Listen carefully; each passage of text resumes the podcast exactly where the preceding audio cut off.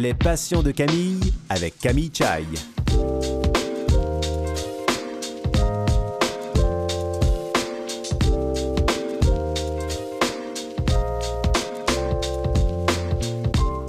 Mesdames et messieurs, bonjour, ici Camille Chai, votre animatrice. J'espère que vous allez bien et ce beau temps, mauvais temps. Aujourd'hui, je reçois euh, une, une, une amie de, de longue date que je connais depuis longtemps. Elle s'appelle Camille, Camille Rivard. Elle est née avec une malformation congénitale des membres supérieurs et elle est fascinée par le milieu culturel et artistique et elle cultive surtout une passion pour la musique. Et vous allez voir, l'un de ses buts est de sensibiliser les gens à assumer non seulement leurs différences, mais aussi leur sexualité. Alors, euh, je vous en dis pas plus, on va aller la rejoindre dans quelques secondes. Et j'aurai aussi euh, le, l'honneur et le plaisir de recevoir Chantal Audet, qui va nous parler en direct de Moncton au Nouveau-Brunswick. Euh, Chantal vit avec le trouble du spectre de l'autisme et elle va nous raconter comment le dessin lui a permis d'acquérir une plus grande confiance en elle, enfin d'envisager l'avenir avec optimisme. Alors, euh, écoutez, il nous tarde d'aller les rencontrer. Vous écoutez Les Passions de Camille.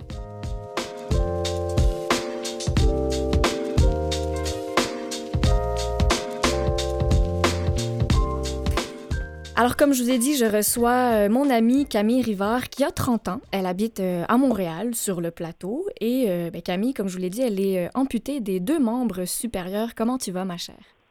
Ça va très bien, merci, toi? Très bien, merci.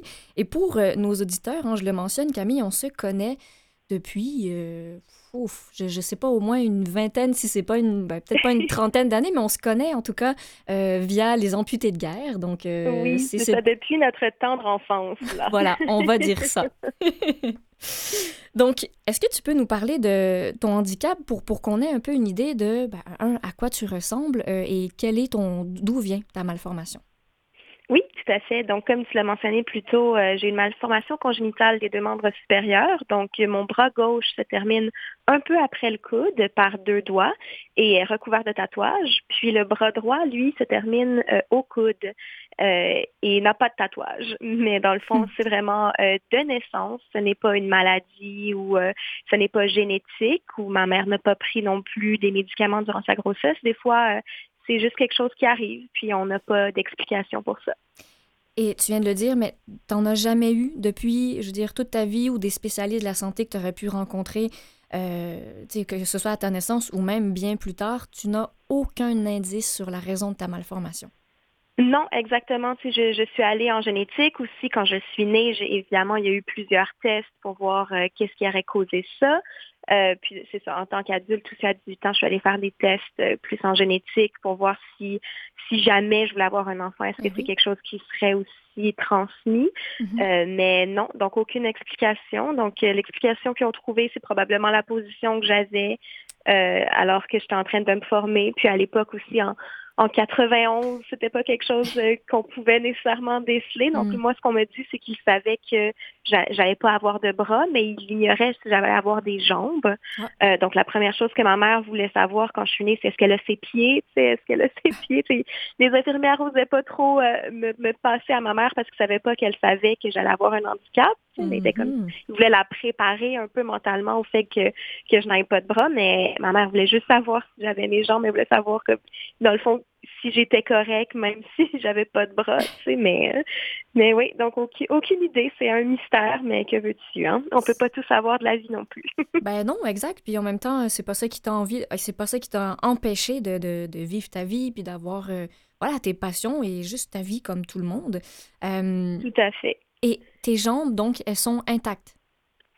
En fait, euh, ma jambe gauche aussi, pour une raison qu'on ignore, grandissait moins rapidement que la jambe droite. Donc, j'ai eu des opérations pour corriger ça tout au long de mon enfance, donc à, à cinq, dix et seize ans, dans le fond. Donc, ils brisaient le fémur, puis euh, ils mettaient une espèce de machine métallique qui sortait de ma jambe, puis il fallait que je tourne une petite clé à tous les jours pour étirer l'os pendant que... pendant que ça guérissait, dans le fond. Donc, oui, euh, oui ça, c'était des, des opérations qui duraient environ deux ans à chaque fois. Là. Donc, wow. euh, total de treize opérations à la jambe, mais euh, on dirait que ça, c'est une, une autre vie, une ancienne mmh, vie, parce mmh. que si j'ai plus à faire d'opérations après mes dix-huit ans. Donc là, euh, tout s'est placé. Ça fait... Ben oui, ben tu sais, là, j'ai, je me suis brisé le fémur par la suite, puis là, OK, oui, j'ai perdu encore un peu de... de euh, longueur mm-hmm. à cause de ça. Puis aussi, tu veux, veux pas, plusieurs opérations font en sorte que ma masse musculaire n'est pas la même oui. dans ma jambe gauche que ma jambe droite. Mm-hmm. Euh, mais sinon, tu sais, euh, j'ai, j'ai plus besoin de, de voir des médecins pour ça à chaque six mois ou j'ai plus d'opérations de suivi ou quoi que ce oui. soit. Donc, euh, c'est pour moi, c'est un chapitre qui est fermé. Mm-hmm. Mais euh, alors que pendant une certaine époque de ma vie, c'était, c'était central là, quand même. Ben là, oui. C'est, oui, ça prend du temps. Hein. Ben oui, c'est ça. T'es tout le temps à l'hôpital, t'es tout le temps dans les rendez-vous médicaux, puis euh, d'un coup, t'es en fauteuil roulant, d'un coup, tu peux marcher, là, faut que tu réapprennes à marcher. Donc, on dirait que ça a été un gros chapitre de ma vie, mais pour l'instant, euh, je pense que c'est terminé. Ben écoute, je suis, je suis heureuse pour toi parce que je me souviens encore de la, la plaque de métal, comme tu viens de le dire, qui sortait de ta jambe. Je, je m'en souviens oui. hein, quand on était jeune, puis oui, c'était quand même euh, impressionnant. Euh, et, et je me demandais, parce que tu nous as dit donc que ton bras gauche, tu as oui. euh, deux doigts. Est-ce que mm-hmm. tu peux les utiliser? Euh, donc, il y a un doigt qui est plus, la, la, dans le fond, la terminaison du bras. Donc, lui, il ne bouge pas, mais il y en a un qui bouge. Donc, euh, oui, a, je peux les utiliser. Est-ce que tu peux, par exemple, tenir un verre d'eau? Euh, oui, je te dirais que pour certains verres d'eau, quand c'est trop lourd, je vais utiliser mes deux bras. Ah oui, OK. Mais quand il n'est pas trop lourd, ça, ça va être juste avec cette main-là, ou sinon, c'est pour prendre mes sacs et tout. Euh, mm-hmm. Ça va être majoritairement cette main-là. Là, l'autre, ouais. euh, puisque c'est juste un moignon, dans le fond, au niveau du coude, je l'utilise moins souvent. Mm-hmm. Euh, mais sinon, j'ai, j'ai aucune adaptation aux membres artificiels. Moi, personnellement, euh, je me débrouille. Euh, c'est ça aussi l'avantage quand t'es né comme ça, t'apprends à, à te débrouiller avec ce que t'as, dans oui. le fond. Là. Oui. Pas que mes parents ont, ont jamais euh, essayé de, de me donner justement des membres artificiels puis des différents adaptateurs et tout, mais malheureusement, mm. euh, pour eux, euh, je les gardais jamais très, très longtemps. Là, donc... Au moins, ils ont essayé. Oui, c'est ça. Ils voulaient vraiment s'assurer que, que j'aille tout ce que j'aille besoin et que je sois capable de, d'être vraiment autonome. Donc, euh, ils ont essayé de voir quelle avenue j'allais vouloir prendre. Mais mm-hmm. ça, finalement, hein, aucune adaptation pour moi dans la vie de tous les jours. Ben, magnifique. Tant mieux. Je veux dire, euh, si on en a besoin, c'est là pour ça. Mais sinon, ben, ça veut dire que voilà, il y a une certaine liberté euh, de mouvement, une certaine autonomie. Et d'ailleurs, je, je suis curieuse, tu nous as dit que ton bras gauche, il est recouvert de tatous. Est-ce que c'est une forme d'acceptation d'avoir choisi de faire tatouer euh, ton bras? Tout à fait. Ben, en fait, aussi, c'est, c'est comme prendre possession de son corps à cent pour cent, mmh. si on veut. C'est vraiment de son image aussi, c'est contrôler son image. Euh, puis c'est une espèce aussi de, de sorte d'expression euh, créative, dans le fond, là, si on veut. Là, on, ça m'a pris quand même un petit peu de temps avant d'être complètement belle. Je suis pas complètement recouverte, mais tu sais, là, j'ai beaucoup de tatouages sur les jambes aussi, puis okay. sur les côtes et tout. Puis le but, c'est vraiment d'en avoir partout sur les jambes euh, maintenant. Mais euh, je te dirais que dès que j'ai eu mes tatouages, on dirait que je je me sentais moi à cent pour cent à ce moment-là. Mmh. Une fois que mon bras était recouvert, j'étais vraiment comme, OK, mais là, maintenant, le monde peut voir qui je suis. Puis bon, en même temps aussi, tu sais, là, c'est c'est pas juste, OK, oui, de toute façon, tu vas regarder mon bras, mais regarde aussi ma personnalité voilà. ressort de ça, tu sais. Wow! C'est beau. C'est la, la, la question d'identité euh, qui est pleinement assumée parce que je, je sais que tu es à l'aise d'en parler, mais euh, dans ton mm-hmm. enfance, euh, la, la fameuse école primaire où on dit toujours que les enfants remarquent toujours la différence, toi, tu as été, tu as vécu une certaine forme d'harcèlement de par ta différence.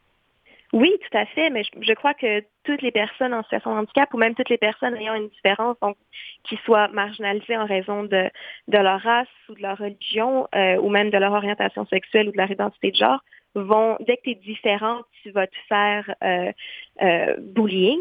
Malheureusement, là, c'est vraiment une réalité à laquelle euh, tout, on doit tous faire face. J'imagine maintenant de moins en moins, euh, dépendamment de comment on, on élève ses enfants, mais oui, les, les jeunes... Euh, ont peur de la différence, des fois euh, la remarquent plus et essayent de justement éloigner la différence ou, ou l'utilisent pour en rire euh, oui. de certaines personnes. Oui. Euh, personnellement, moi j'ai un très gros caractère, donc euh, ça n'a pas été un problème très longtemps. Évidemment, j'ai toujours eu des commentaires, mais mais si jamais un enfant riait de mes bras, je pouvais répondre facilement, mais oui, mais au moins, j'ai pas ta face. Ou, euh, donc, tu sais, j'ai, j'ai l'impression que pour, me, pour apprendre à me défendre, j'ai appris à être méchante en retour. Oh, donc, ouais. les gens comme ont peut-être arrêté quand ils ont réalisé que c'est ça qui se passait, mm-hmm. parce que j'avais plus de répartie qu'eux, en fait. Mm-hmm. Plus de pratique, j'imagine. Ah oui, ça, je pense que tu peux dire que tu l'as. En fait, c'est une forme de... de oui, t'as appris à te défendre, peu importe bon, la façon par laquelle ça passe. Tu sais, tu, tu mm-hmm. dis, bon, j'ai appris à être méchante, mais en même temps, euh, quand on est jeune, on ne sait pas nécessairement quelle est la portée de tout ça. Euh, est-ce que t'en, c'est ça, t'en as ressorti, au final, quelque chose de positif? Ben en fait, c'est sûr que euh, ça, ça te force justement à, à, à devenir une personne un peu plus forte, à avoir un plus gros caractère. Donc moi, je dirais que euh, l'estime aussi que j'ai aujourd'hui provient probablement de ça parce que j'ai dû passer par euh, tout un gros cycle d'acceptation de moi, non seulement en raison de mon handicap, mais aussi en étant une femme avec les standards de la beauté de la société, mmh. puis euh, dans le fond, tout ce qui vient avec aussi. Donc euh, oui, effectivement, comme c'est sûr que ça a été une époque un peu plus difficile, mais ça a été aussi très formateur. Oui. Puis ça m'a, ça m'a permis de devenir vraiment fonceuse, puis de, de vouloir faire ma place, puis de, d'être forte dans le fond dans ma personnalité aussi.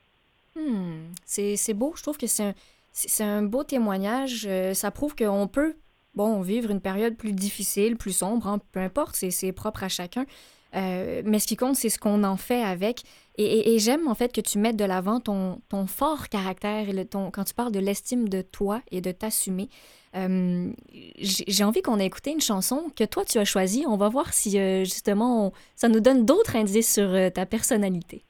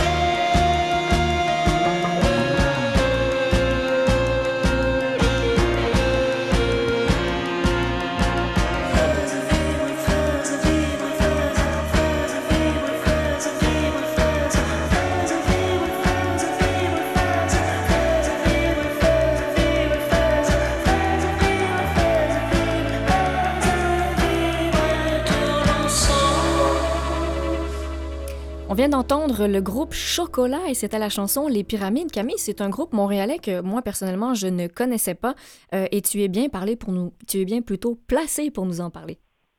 Oui, c'est un de mes bands préférés québécois, je, je te dirais, Chocolat. Euh, ça, c'est un extrait tiré de l'album à la, re- à la rencontre de Loulou, Euh, malheureusement, ils sont moins actifs aujourd'hui, mais euh, j'adore tout ce qu'ils ont fait et puis euh, je suis toujours ouverte. Euh, dès qu'ils sortent du nouveau matériel, je suis là pour les, les écouter. Mm-hmm. Mais parce que Camille, t'es, t'es passionnée euh, de musique, donc toi-même, tu euh, t'as baigné dans, dans cet univers-là, le monde des concerts et des festivals. Euh, est-ce que tu peux nous parler un peu de ton, ton expérience euh, dans, dans, dans ce monde-là? Oui, tout à fait. Ben, en fait, moi, j'étais vraiment en production euh, plutôt événementielle, côté musique. Donc, euh, je travaillais majoritairement pour organiser euh, des festivals, euh, organiser des concerts, des tournées. Euh, puis, je, je travaillais sur euh, différents événements. Je pensais vraiment que c'est ce que j'allais faire de ma vie à cent pour cent. Euh, mais évidemment, la pandémie a changé les choses un petit peu puisque mmh. tout ce qui était concert et festival est vraiment mort. Donc, mmh. maintenant, je suis vraiment plus en, en marketing, plus corporatif, si on veut, en, en investissement immobilier. Mais euh, j'a, j'apprécie encore euh, toujours la musique. Le, le, les concerts recommencent justement. Là, la semaine dernière, j'ai vu euh, quatre con- euh, trois concerts en quatre jours. Ah, donc, oui. euh, là, je, on dirait que je reprends mon beat. Là, on dirait que la vie va recommencer. Donc, euh, oui. j'ai, j'ai vraiment hâte. Là. tu, tu rattrapes tranquillement le temps perdu. Exactement. Donc, ton style, bon, on l'a vu un petit peu là, par le, le, la chanson qu'on vient d'entendre, mais euh, c'est plus justement le, le, le style punk-rock euh, qui, qui te passionne? Oui, tout à fait. Je dirais que Chocolat, c'est un peu plus euh, soft, oui. si on veut. Mais oui, je, je baigne majoritairement dans la scène punk-rock montréalaise, oui. Et là, donc ça, c'est une de tes passions, la musique. Euh, mais évidemment, tu as d'autres passions et il y a un sujet qui, qui te tient à cœur. Hein, je l'ai dit tout à l'heure dans l'ouverture de l'émission, mais c'est important pour toi de parler de la sexualité. Est-ce que tu peux nous dire, bah, en fait, qu'est-ce qui t'interpelle dans, dans ce sujet et, et quel message tu veux passer? Oui, tout à fait. Mais en fait, c'est vraiment que euh, en grandissant, on dirait que le message... Euh, que j'ai entendu, qu'on, qu'on, qu'on me répétait, qu'on nous répétait même à toi aussi, Camille, mm-hmm. euh, quand on était adolescente, ouais. puis jeunes adultes, c'était vraiment que euh, quelqu'un, un jour, allait réussir à voir au-delà de notre handicap et allait nous aimer, allait réussir à nous aimer comme on était. Euh, puis dans le fond, que cette personne-là, dans le fond, il fallait juste s'assurer... Euh, qu'on allait la trouver, puis elle allait venir, puis ça allait régler tous nos problèmes, mais c'est, c'est pas la réalité à laquelle j'ai été confrontée. Non, c'est, même c'est euh, choquant d'entendre ça, hein? T'sais... Oui, c'est ah, oui. ça, parce que c'est toxique, là, comme message, voilà. C'est comme, ah oui, comme pour, pour t'aimer, il va falloir passer par-dessus le fait que t'es handicapé, tu sais, mm. c'est pas, c'est pas, euh, c'est pas sain comme message, je suis pas une demi-personne, tu sais, c'est vraiment... C'est vraiment un drôle de message qu'on écoutait. Puis aussi, mm. c'est pas du tout la réalité euh, que j'ai eue. Moi, c'est vraiment... Euh, j'ai, je suis pas vraiment en couple. J'ai jamais été euh, vraiment en couple. J'ai eu beaucoup de fréquentations euh, qui ont duré plus longtemps, des fréquentations où est-ce qu'on se disait qu'on voyait personne d'autre aussi, mais jamais à cent pour cent en couple. Puis, j'ai l'impression que euh, le message qu'on, qu'on nous répétait aussi, ça m'avait... en donner une image de moi où est-ce que, ah, OK, donc je suis pas quelqu'un d'attirant dans la ouais. vie de tous les jours. Tu sais, je suis pas quelqu'un que n'importe qui va être en, envers qui, euh, vont être, qui va être attirant envers moi, pardon. Oui. Euh, donc, on dirait que quand j'ai commencé à sortir, quand j'avais dix-huit ans, c'est vraiment là que, là, j'ai réalisé, mon Dieu, mais je me faisais cruiser. C'était comme, OK, je suis vraiment attirante. Finalement, ça, c'est la réalité. Tu sais. Mais c'est ça, ça, c'est la réalité, mais en même temps, j'étais pas prête non plus au fait que les personnes qui allaient venir envers moi avaient pas nécessairement des, des bonnes intentions. Mm. Parce que ce qu'on me disait, c'est que les personnes qui vont venir vers toi vont donc être des bonnes personnes qui vont être capables de voir au, au-delà de, de ton apparence. Oui, donc une si certaine maturité ou acceptation du Mais c'est ouais. ça, puis comme tu sais, ça va être une gentille personne. Tu sais, donc c'est comme, ah, OK, mais là... J'ai, j'ai pas autant de, de, de murs, tu sais, où j'étais comme, ah, OK, mais parfait, let's go, tu sais. Puis après ça, c'est... Après ça, t'entends des, justement des, des gens qui ont fait des high-fives de coude dans ton dos parce qu'ils ont couché avec toi, ou euh, il y a eu des paris euh, par, euh, qui allaient coucher avec la fille pas de bras, ou euh, sinon, euh, tu sais, il y a justement des, des, des, des blagues euh, capacitistes dans ton dos, tu sais, oui. Donc c'est comme, ah, OK, oui, ça, en fait, ça, c'est la réalité, tu sais, puis c'est, c'est pas... Personne euh, ne m'en avait parlé. Quand, j'en, quand j'essayais d'en parler à d'autres personnes, c'était pas la réalité que cette personne-là vivait mmh. nécessairement non plus. Mmh. Donc, tu sais, c'est pas. J'ai l'impression que c'est, c'est, il faut qu'on en parle parce que voilà. Si j'avais été plus jeune et que j'avais entendu ce, ce message-là, j'aurais peut-être été euh, plus prudente justement dans, dans ma sélection là, de oui. dates, si on veut, tu sais. Et, et, et d'où l'importance de... Parce que, comme tu dis, tous ces préjugés, là, ou les phrases de dire c'est quelqu'un qui va devoir passer par ton handicap, donc qui suggère qu'on... on n'est pas euh, le choix numéro un. C'est, c'est, c'est, c'est mm-hmm. fou hein, de parler de ça, mais en fait, on se rend compte que c'est encore un sujet sensible et c'est encore malheureusement un sujet tabou. Et, et voilà, tu es très bien placé, on est bien placé, hein, les personnes qui vivent avec un handicap ou une différence. Il faut qu'on en parle, nous aussi, pour... pour, pour ben, c'est ça, quand on dit sensibiliser les gens, c'est ça, c'est une forme d'éducation. Ben oui, exactement. Puis, euh, tu sais, je, je nie pas le fait aussi que, justement, il y a des personnes qui...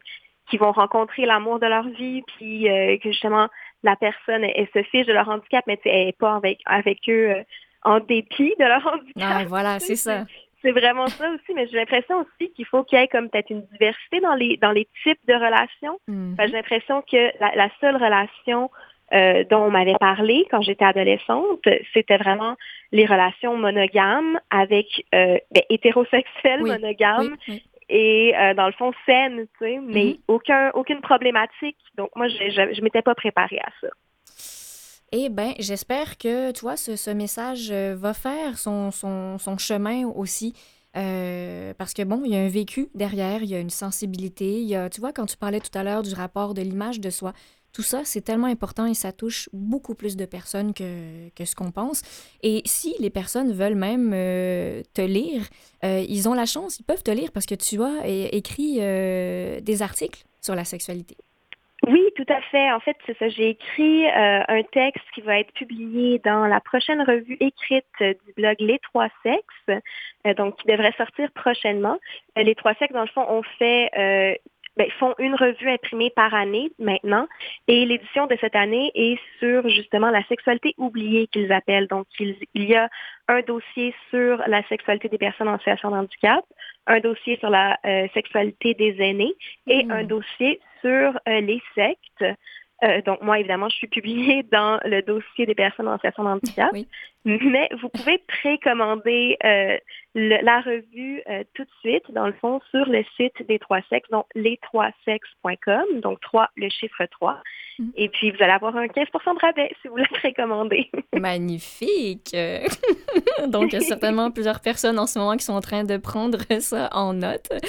Euh, et aussi, là, on parle de, d'articles publiés, mais on peut te voir aussi euh, sur... Euh, Ami Télé, donc à l'émission, une toute nouvelle émission qui a pour titre « Viens souper », où tu parles aussi justement de ton célibat.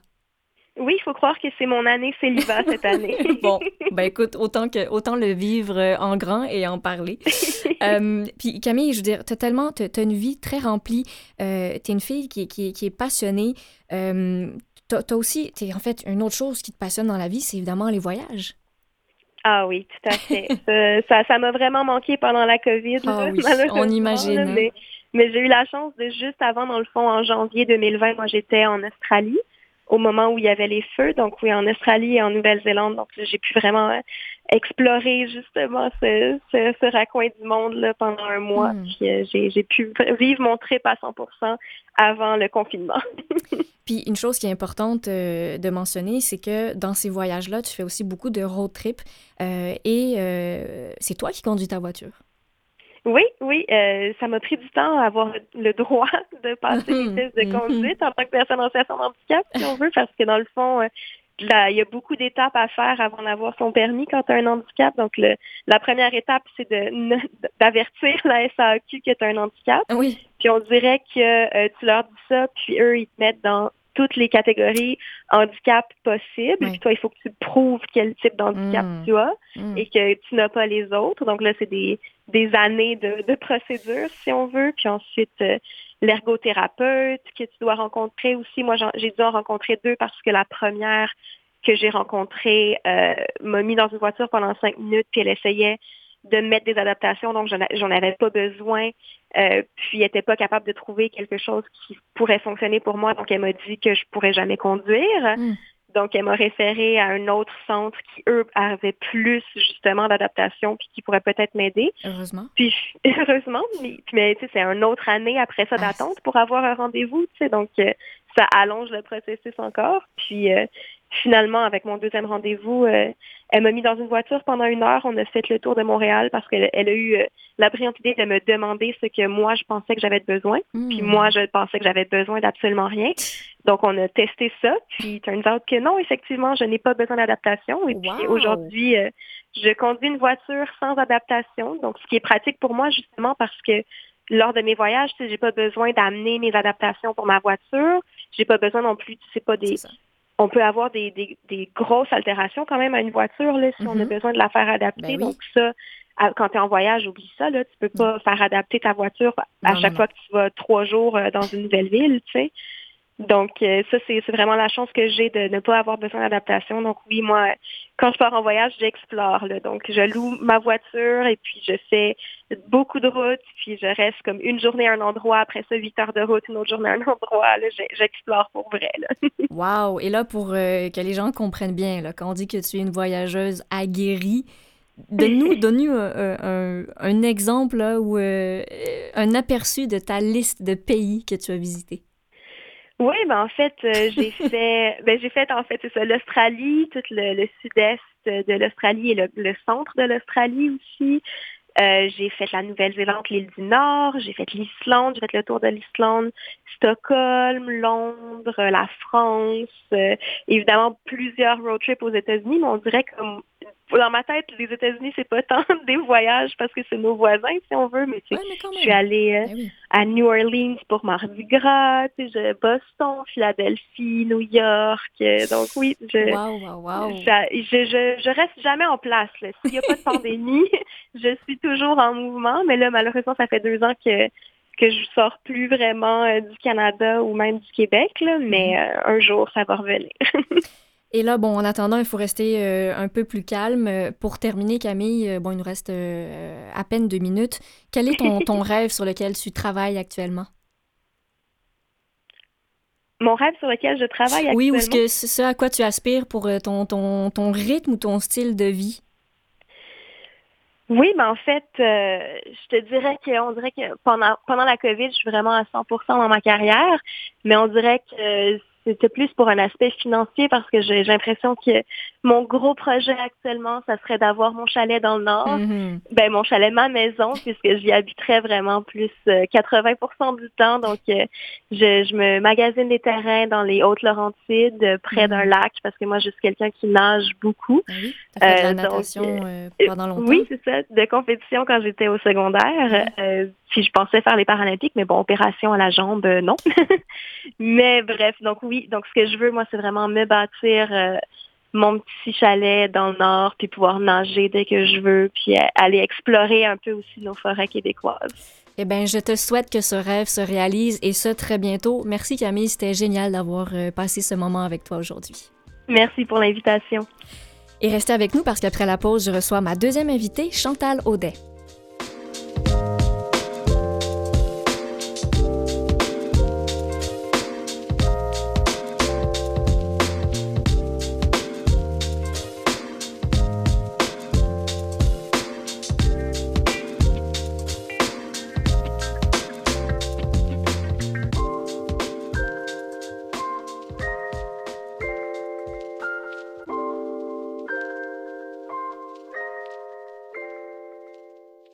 Vous écoutez Les Passions de Camille avec Camille Chai.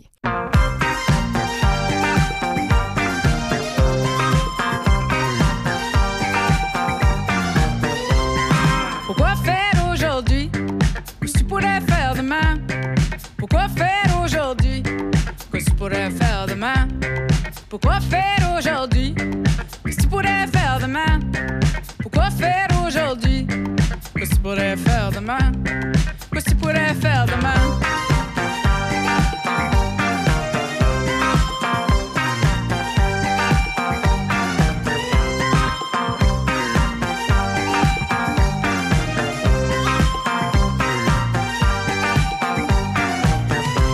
Je pourrais faire une sieste, ma to-do list, passer le balai, passer la mop, appeler ma mère, faire du bénévolat. On va t'y prendre un café, on va t'y prendre une drink.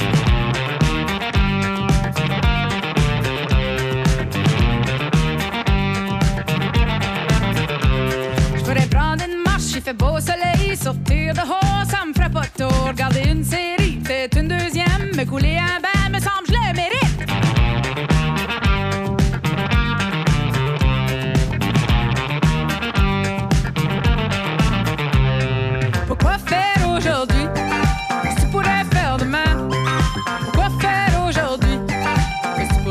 faire demain? Pourquoi faire aujourd'hui? Si je pourrais faire demain? Pourquoi faire aujourd'hui? Si je pourrais faire demain? Si je pourrais faire demain?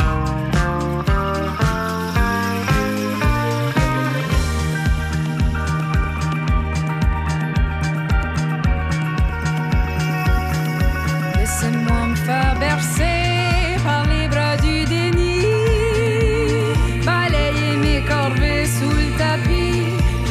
Que les trompettes annoncent l'arrivée du fait que j'ai rien crissé, y'a rien de paré, c'est de même chaque fois que je comprends pas.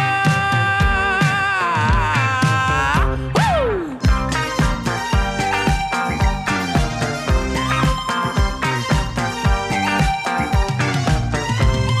Pourquoi faire aujourd'hui? Qu'est-ce que tu pourrais faire demain? Pourquoi faire aujourd'hui? Qu'est-ce que tu pourrais faire demain? Pourquoi faire aujourd'hui? Qu'est-ce que tu pourrais faire demain?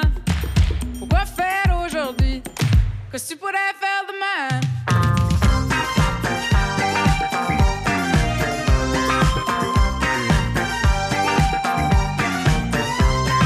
Pourquoi faire aujourd'hui? Qu'est-ce que tu pourrais faire demain? Pourquoi faire aujourd'hui? Qu'est-ce que tu pourrais faire demain?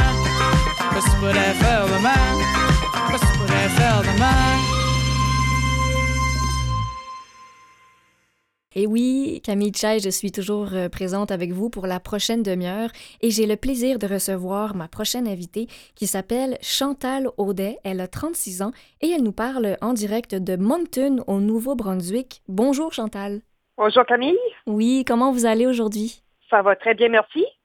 Alors Chantal, vous euh, vivez avec euh, l'autisme. Est-ce que vous pouvez nous dire depuis combien de temps est-ce que vous avez reçu votre diagnostic? J'ai reçu mon diagnostic de l'autisme à l'âge de six ans. D'accord. Le seul temps que j'ai commencé à m'apercevoir euh, que j'étais différente, j'avais commencé à m'apercevoir un petit peu euh, au primaire. Et de quelle façon, euh, vous, vous, parce qu'au primaire, euh, est-ce que vous vous en êtes rendu compte par vous-même? Oui, euh, j'étais euh, dans les classes régulières, mais j'avais une aide à côté de moi. Donc, ça veut dire qu'il y avait une, une personne euh, qui vous suivait dans vos cours pour vous aider, euh, par exemple, quoi, à prendre euh, des notes? C'est ça, oui. Et donc, à partir de cet âge-là, vous vous êtes rendu compte aussi, est-ce qu'il y avait une différence par rapport à euh, ben, votre contact Euh, avec vos camarades, parce que on, bon, on, on sait souvent que euh, l'autisme, ça peut être vécu à différents euh, degrés. Euh, pour vous, comment ça se passait, vos, vos relations avec euh, vos camarades de classe? C'est, c'est sûr que c'était très difficile, parce que je me faisais souvent exclure euh, des groupes durant les récréations. Euh, moi, je savais pas comment me faire des amis dans ce temps-là, puis je les tannais, là. Mm. Puis eux autres, ils réalisaient pas que c'était ma manière de vouloir jouer avec eux autres. Et oui, c'était une manière différente. C'est ça. Donc, il y avait une difficulté euh, à vous faire des amis. Au niveau de, l'appren- de l'apprentissage aussi, euh, vous, vous venez de nous dire que vous avez une personne qui était là pour vous aider, mais vous vous rendiez compte aussi que vous aviez une, une certaine difficulté à ce niveau-là? Ah oui, parce que euh, je me faisais aussi intimider dans ma classe. Les gens me pointaient du doigt. Mm-hmm. C'est, c'est pas facile à vivre, que, ça. Euh, non, j'acceptais pas euh, tout de suite que j'étais atteinte d'une forme d'autisme.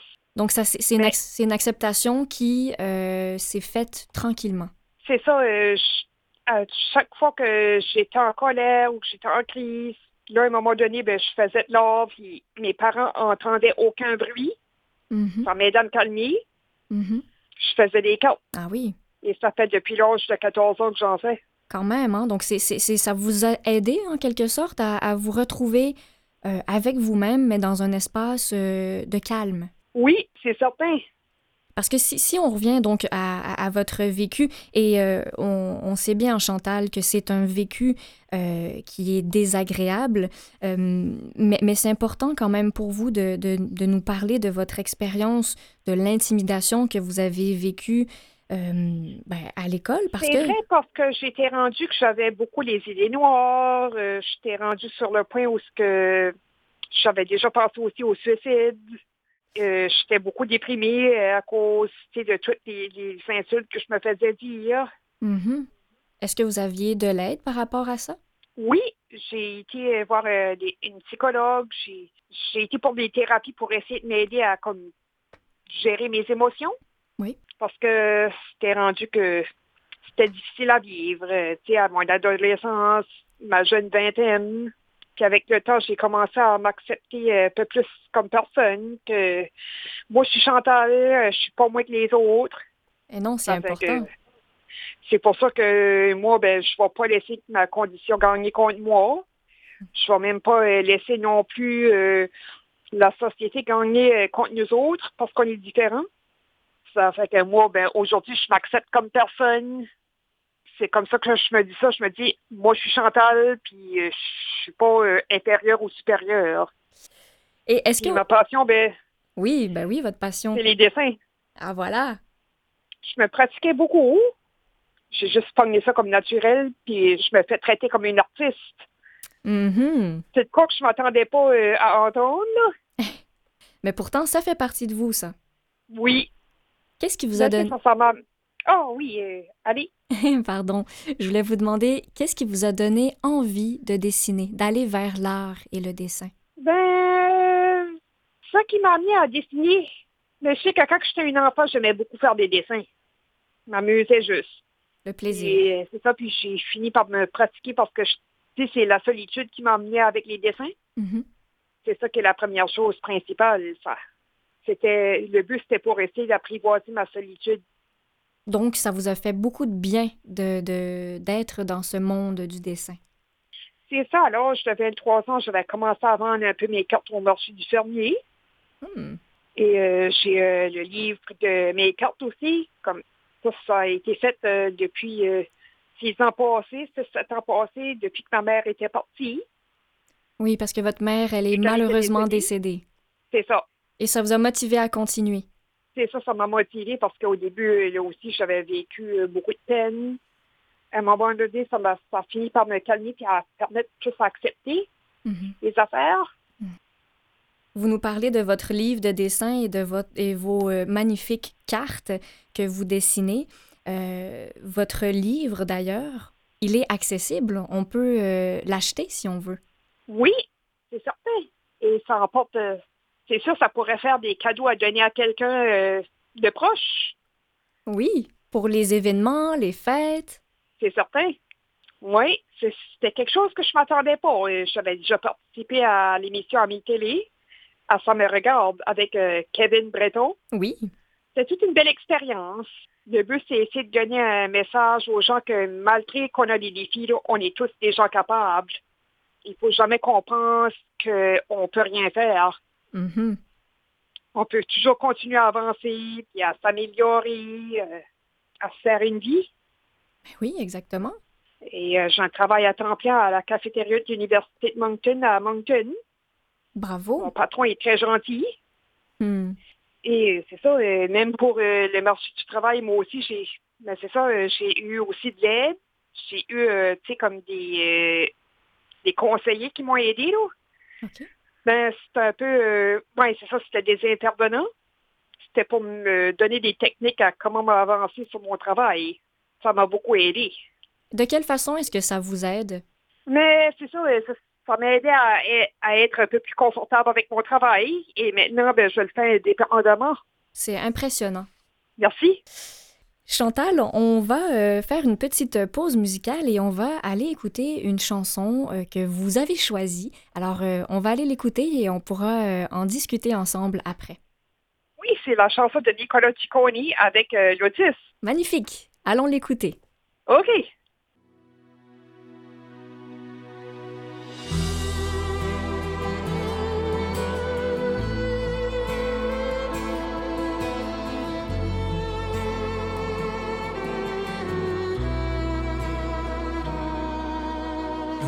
T'es né bien différent des autres enfants de son école. Bien qu'il ne parle pas très souvent, ses deux yeux brillent comme des étoiles. Il est distant avec les gens, il préfère déchiffrer les choses. On dirait qu'il compare ce monde aux épines d'une rose. Son cerveau est mystérieux, comme le vent, comme le ciel, à la fois abstrait et beau, comme un tableau de Riopelle. Et malgré tous ces silences, on le découvre à chaque réveil, comme on découvre un chef-d'œuvre teinté de poussière, de soleil.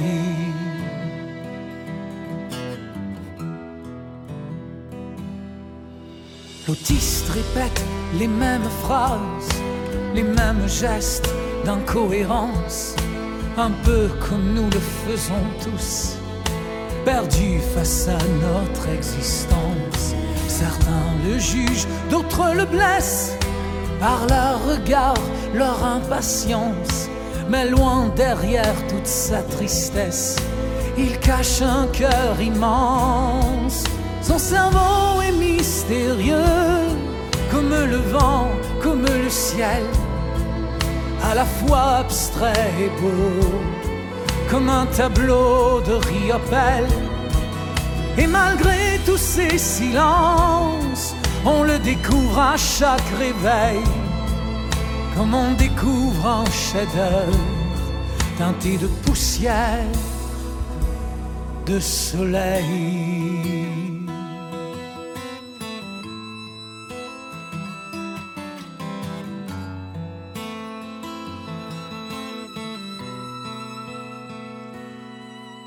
L'autiste est né bien différent des autres enfants de son école.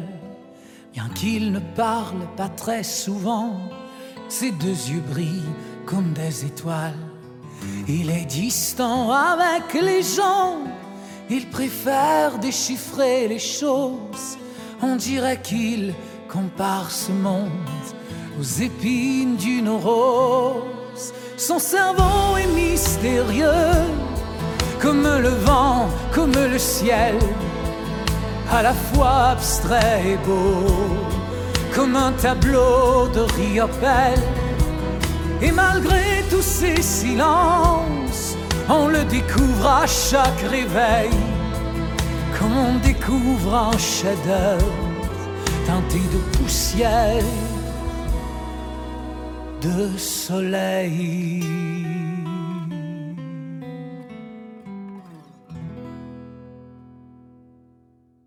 Alors, euh, Chantal, on vient d'entendre la chanson « L'autiste » du chanteur Nicolas Cicconi. Pourquoi vous avez choisi cette chanson? Je l'ai choisie parce que euh, ça me décrit un peu sur mon passé et maintenant, ça va décrire un peu sur mon présent. Mm-hmm.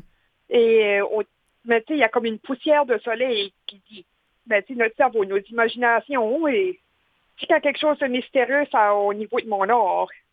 C'est pour chacun ou chacune, mais parce que des fois... Euh, Quand j'étais jeune, je disais, je pointais un doigt, là, je pointais du doigt de un tel livre. Mes parents étaient obligés de toujours deviner. Il y avait quelque chose de mystérieux dans moi. Oui. Et, et c'est une belle façon d'expliquer ce que c'est l'autisme ou la façon dont vous, vous vivez avec l'autisme. Mais c'est pour ça qu'il y avait certains messages, comme quand il dit « son cerveau est mystérieux », ben, depuis ma jeunesse, il y avait quelque chose de mystérieux à l'intérieur de ma tête. Hmm. Mais on peut voir, Chantal, que c'est très beau ce qu'il y a dans votre tête parce que quand on regarde votre livre et les dessins que vous avez dessinés, euh, on peut d'ailleurs, pour ceux qui sont curieux, on peut voir des images de votre livre sur Internet. Euh, alors, euh, si on écrit votre nom, Chantal Audet, euh, et livre ou dessin, j'imagine que ce sont des mots-clés qu'on peut écrire pour euh, accéder à ces informations. J'ai envie de savoir, de, que vous nous disiez quel est votre style de dessin. C'est de l'art naïf. OK. Et ça ressemble à quoi? Mais c'est comme, ça fait penser un peu les... les ben, c'est les dessins-là que j'ai juste improvisé moi-même. Et vous en avez fait énormément des dessins. Est-ce que vous pouvez nous donner des exemples de, de vos inspirations? Qu'est-ce que vous aimez dessiner? Ben, j'aimais surtout faire des cartes de Noël parce que c'est magique. Hmm. Ça fait comme... conte de fées, un peu.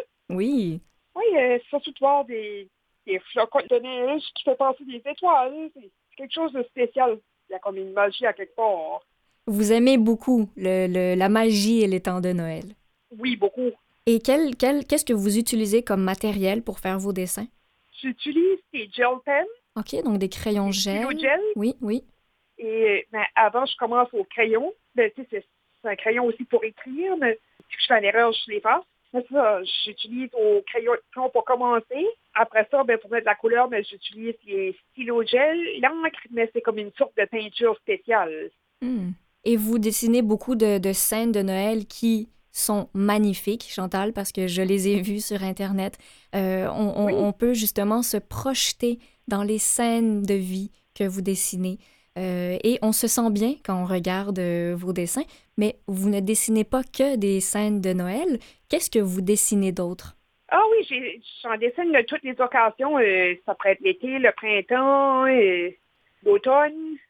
Donc, il y a aussi euh, la nature qu'on retrouve dans vos dessins.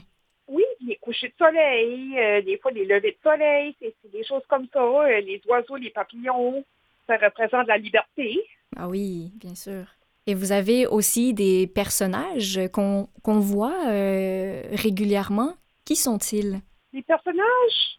Ah oui, pour... mais quand il s'agit des cartes acadiennes, ben, on a Gabriel et Évangéline. D'accord. Et il y en a une, c'est Louis euh, Maillot et euh, Jeanne Lantin. Mm-hmm.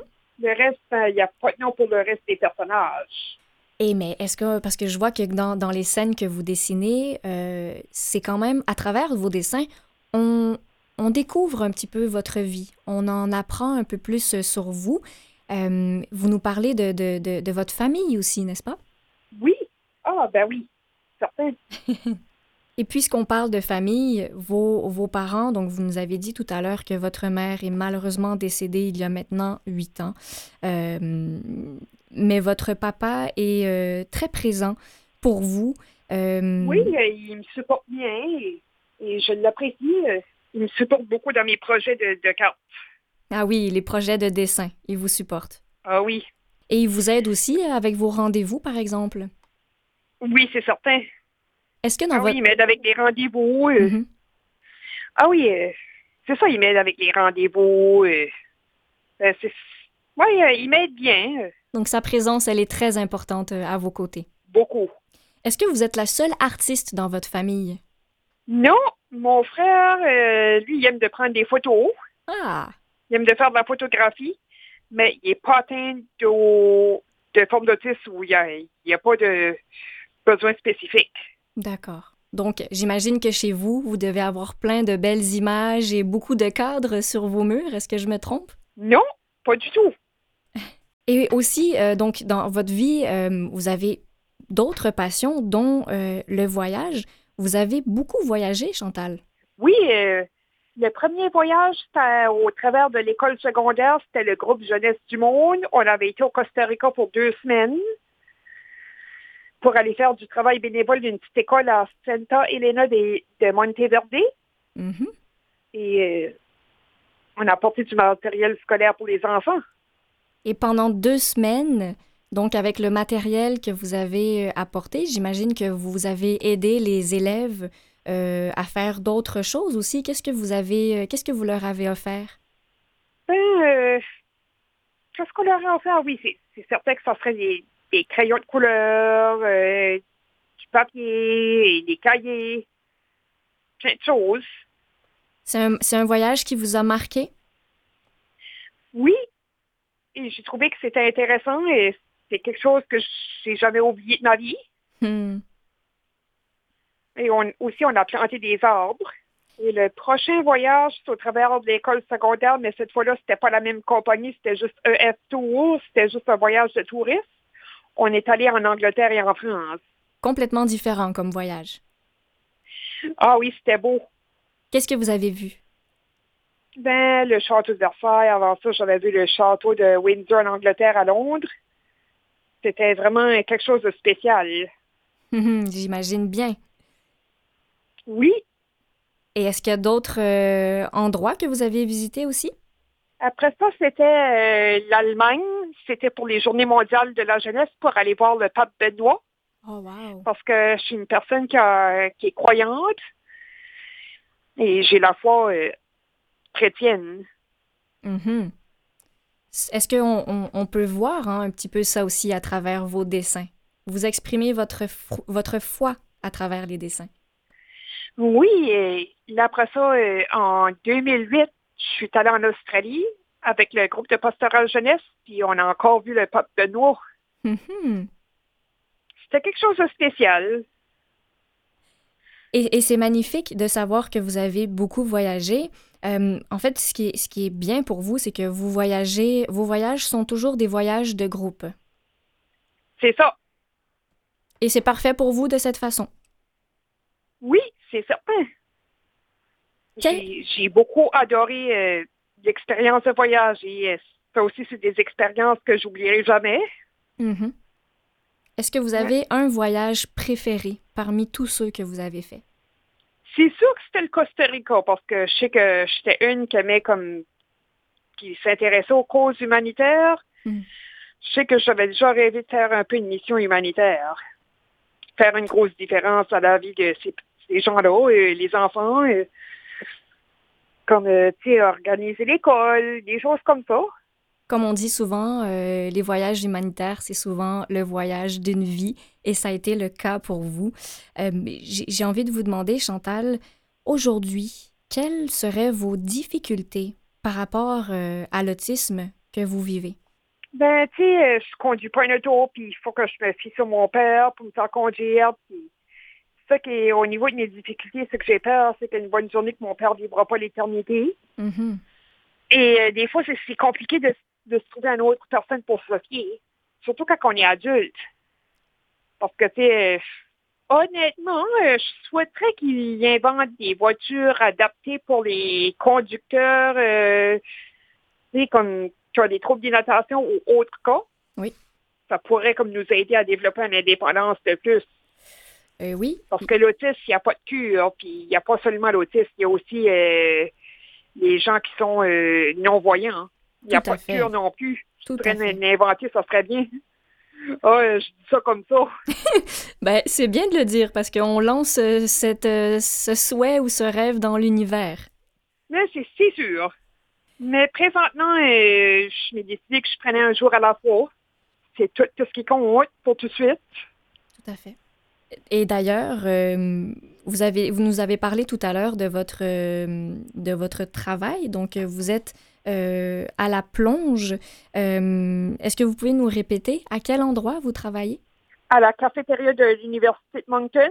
D'accord. Et vous nous disiez que votre, euh, votre employeur est très gentil. J'ai envie de le remercier euh, parce que vous nous parlez en ce moment de votre travail. Oui, mes employeurs sont très gentils et je veux prendre le temps de les remercier de, de s'ouvrir aux différences. C'est quelque chose que ça, je ne vais jamais oublier. Oui. Et qu'est-ce que vous, euh, qu'est-ce que vous euh, aimez? Je me vois comme une personne chanceuse. Pour terminer, Chantal, qu'est-ce que vous aimeriez dire aux personnes qui vivent aussi avec le spectre de l'autisme? Mais que c'est pas parce qu'on est, qu'on a l'autisme, je veux dire qu'on n'a pas de talent, puis on a tous et toutes des talents. Et d'autres choses, j'enverrai un message aux parents des, des personnes qui sont atteintes d'autisme, qu'on ne doit pas trop euh, surprotéger. Euh, leur, il ne faudrait pas qu'ils surprotègent trop leurs enfants et disent « Non, tu ne pourrais pas faire ça, ce serait trop dur pour toi » ou « Ah, ben, c'est, c'est, c'est une grosse décision. Euh, » Mais tu sais, qu'ils pourraient leur dire « Vas-y, puis je t'encourage. » Mais ça serait comme leur dire, oui, tu serais capable de travailler pareil. Euh, mais c'est ça, comme leur aider à que, tu sais, qu'ils peuvent quand même avoir des opportunités pour eux autres. Tout à fait. C'est, c'est un magnifique euh, message d'espoir que vous donnez à nos auditeurs, Chantal, et à toutes les personnes que, que, que vous côtoyez. Euh, alors, je vous remercie infiniment pour euh, cette belle entrevue euh, et euh, pour euh, tous les beaux messages que vous passez, comme quoi euh, on peut réaliser beaucoup de choses, même si on est différent. Bonne chance dans tous vos projets, chère Chantal. Ah, ben merci. Mais c'est certain, parce que le but, c'est comme que j'ai dit, ça serait essayer de donner un message aux parents, puis les gens qui sont atteints d'autisme, mais faut pas que les autres perdent leur confiance en soi. Magnifique. Merci et beaucoup. Non plus, il ne faudrait pas qu'ils laissent la société gagner contre eux autres. Ça, c'est vrai. Alors, euh, et écoute... le but, on va tous et toutes éduquer la société pour dire qu'on est quand même des gens capables. Oui, ça, on le garde en tête et on va tra- travailler très fort là-dessus. Merci beaucoup, Chantal. Je vous souhaite une belle fin de journée. Oui, ça m'a fait plaisir de vous parler, Camille. Oui, merci beaucoup. Au plaisir. Merci beaucoup. Au bye revoir. Bye. Et merci à vous, chers auditeurs, d'avoir été avec nous aujourd'hui. J'en profite toujours pour remercier mon équipe de radio, donc Mathieu Tessier qui est à la mise en onde avec moi, Claire Guérin, ma recherchiste, Jean-Sébastien Laliberté à la mise en onde. N'oubliez pas, vous pouvez toujours aller réécouter les émissions sur le double vé double vé double vé point canal m point vusevoix point com et je vous dis à la semaine prochaine.